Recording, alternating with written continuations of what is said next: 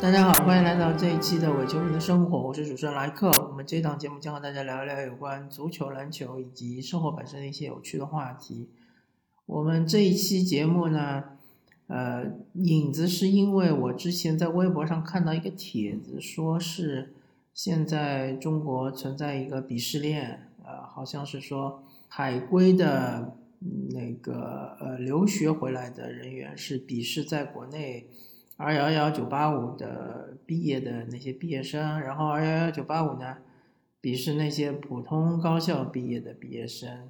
那么普通高校的毕业生呢，鄙视那些可能是没有读过本科的或者是大专的这样毕业生，就是依次类推吧，存在这样一个鄙视链。我对这个鄙视链本身完全没有兴趣啊，我比较感兴趣的是。呃，这个鄙视链要打破，它是需要哪一些必要条件？我个人感觉，呃，是这样子的，因为我们国家存在太多太多的廉价劳动力，而这些廉价劳动力往往投入于一些呃非常底层的工作，或者说是呃体力劳动吧。然后我们国家还有呃一个文化传统，就是说。呃，万般皆下品，唯有读书高，对吧？所以其实，呃，我们往往认为知识分子是呃，确实处于整个社会相对来说比较顶端的这样一个位置，而且从各方面来说，从经济收入来说，从呃社会认同感来说，都是这样子的。但是其实。所有的工作只是呃社会分工的一部分，而且工作的贵贱也好，或者呃工作薪酬的高低也好，其实是仅仅取决于一个经济规律。以我们国家为例，我们现在很明显的处于一个呃老龄化的程度，而且我们的少子化或者是不婚化的。呃，其实状况是非常严重的啊，是应该是远远高于大家的一种呃，大家的一种想象吧。那然后呃之后可能会出现的情况就是，现在我们看到满大街跑的那些快递人员，然后是呃外卖人员，对吧？还有。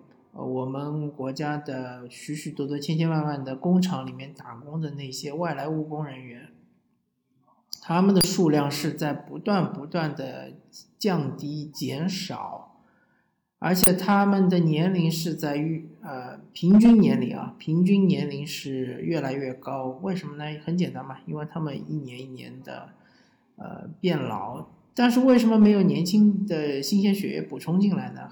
那也很简单，因为现在的年轻人，他们更多的不再是呃接受单一的价值观，不再是说我就要赚钱，对吧？我就要赚到足够的钱，然后娶媳妇儿，然后或者是给父母养老，对吧？不再是以金钱作为他们唯一的生存的目标或者生存的意义。他们的价值观更多元化，他们有一部分人认为没有必要去承受那么大的劳动强度去换取那么微薄的收入，对吧？然后在呃大城市中像蝼蚁一样的生存，没有这个必要。那么，所以他们很多人宁愿是在老家，比如说做直播啊，或者说是嗯做一些其他的更轻松的工作啊，不愿不再愿意到大城市来。呃，被成为那个呃大城市的一些底层人员，对吧？成为大城市的廉价劳动力。那么逐渐逐渐的，当我们习惯了这一些呃说中年吧，中年四五十岁的这样的呃他们的廉价劳动力，他们越来越老了之后，他们再也做不动了之后，我们就会发现体力劳动这个。工作的缺口会越来越大，比如说城市里面的建筑工人，我们就会发现建筑工人你会招不到，招不到的话很简单嘛，那你就提高工资，对吧？因为房地产这么暴利，但是大家有没有想过，这些建筑工人他们能够拿到多少钱，对吧？他们其实是被压榨的啊，被压榨的非常的厉害。那么今后可能就不会出现这种情况，因为你招不到建筑工人嘛，对吧？你包工头你再厉害，你一个包工头能把房子建起来吗？是不可能的。同时，我们还会看到这些快递小哥，对吧？愿意做快递的也越来越少。其实，快递这个行业是给予人们一种幻觉，让他们觉得好像我这个工作是非常自由的，对吧？我我车子出去了之后，这个天高皇帝远，这个老板管不了我。但其实他是算法紧紧的把快递人员的。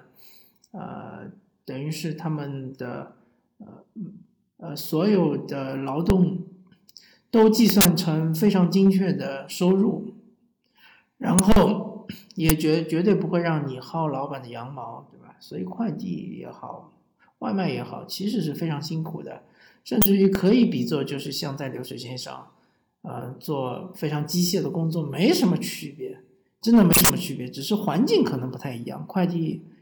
呃，外卖他们可能是在城市里面奔波，而那些流水线上工作的人可能是在一个封闭的环境里面工作。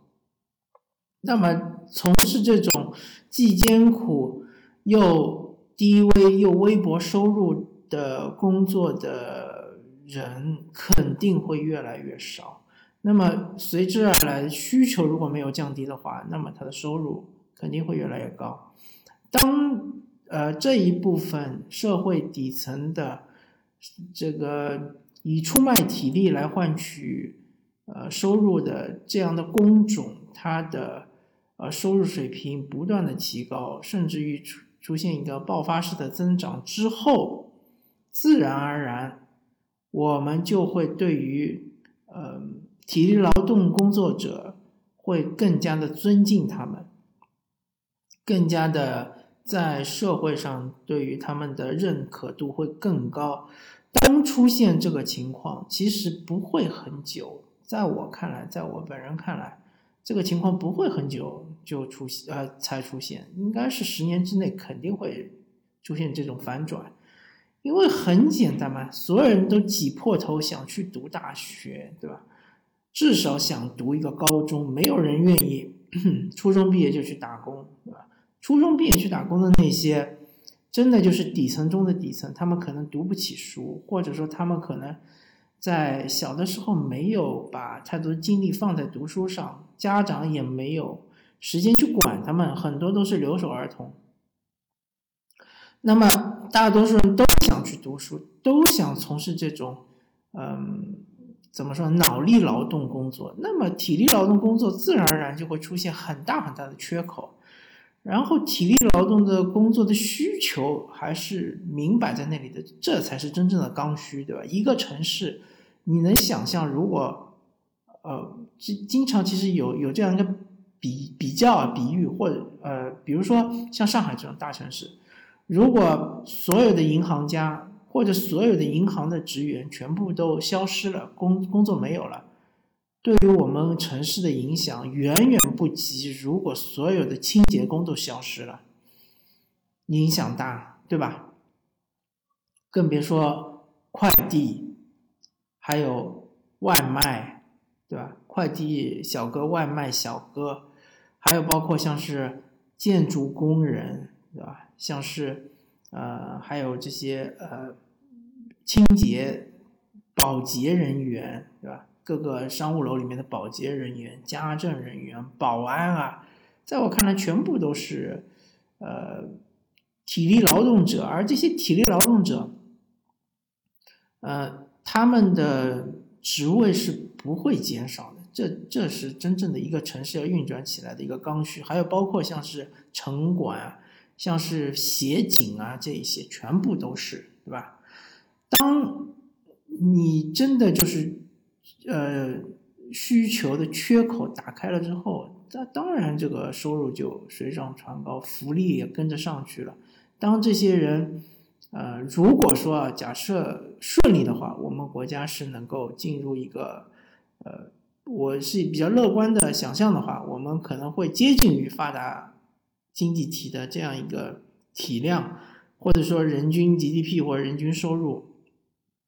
接近的话，随着我们老龄化的加深，随着不再有那么多人愿意生孩子，对吧？随着是，呃，大多数人都变老了之后，那么这些工作的收入是会非常诱人的。举个例子，可能就是说，那大概相当于，比如说你在一线城市做个建筑工人，月收入两万，我觉得不是，呃，非常奇怪的一个呃想法，它其实是非常有可能的，对吧？呃，将相当于我们现在月收入的两万，那这到这个时候，到这种情况下，那建筑工人他当然他的地位就会在社会上就会提高嘛，对吧？到了那一步的时候，我们的鄙视链不就自然而然的就打破了吗？你比如说，你是一个海归的什么，呃，哈佛、耶鲁的什么，呃，这个毕业生，对吧？当然，你可能不是读的那么的高，不是读到博士或者硕士，你可能就是一个本科。呃，那你回到国内，你不就拿这么点收入吗？你可能就和建筑工人收入差不多，你甚至还远远不如他们。那你怎么鄙视得起来他们呢？对吧？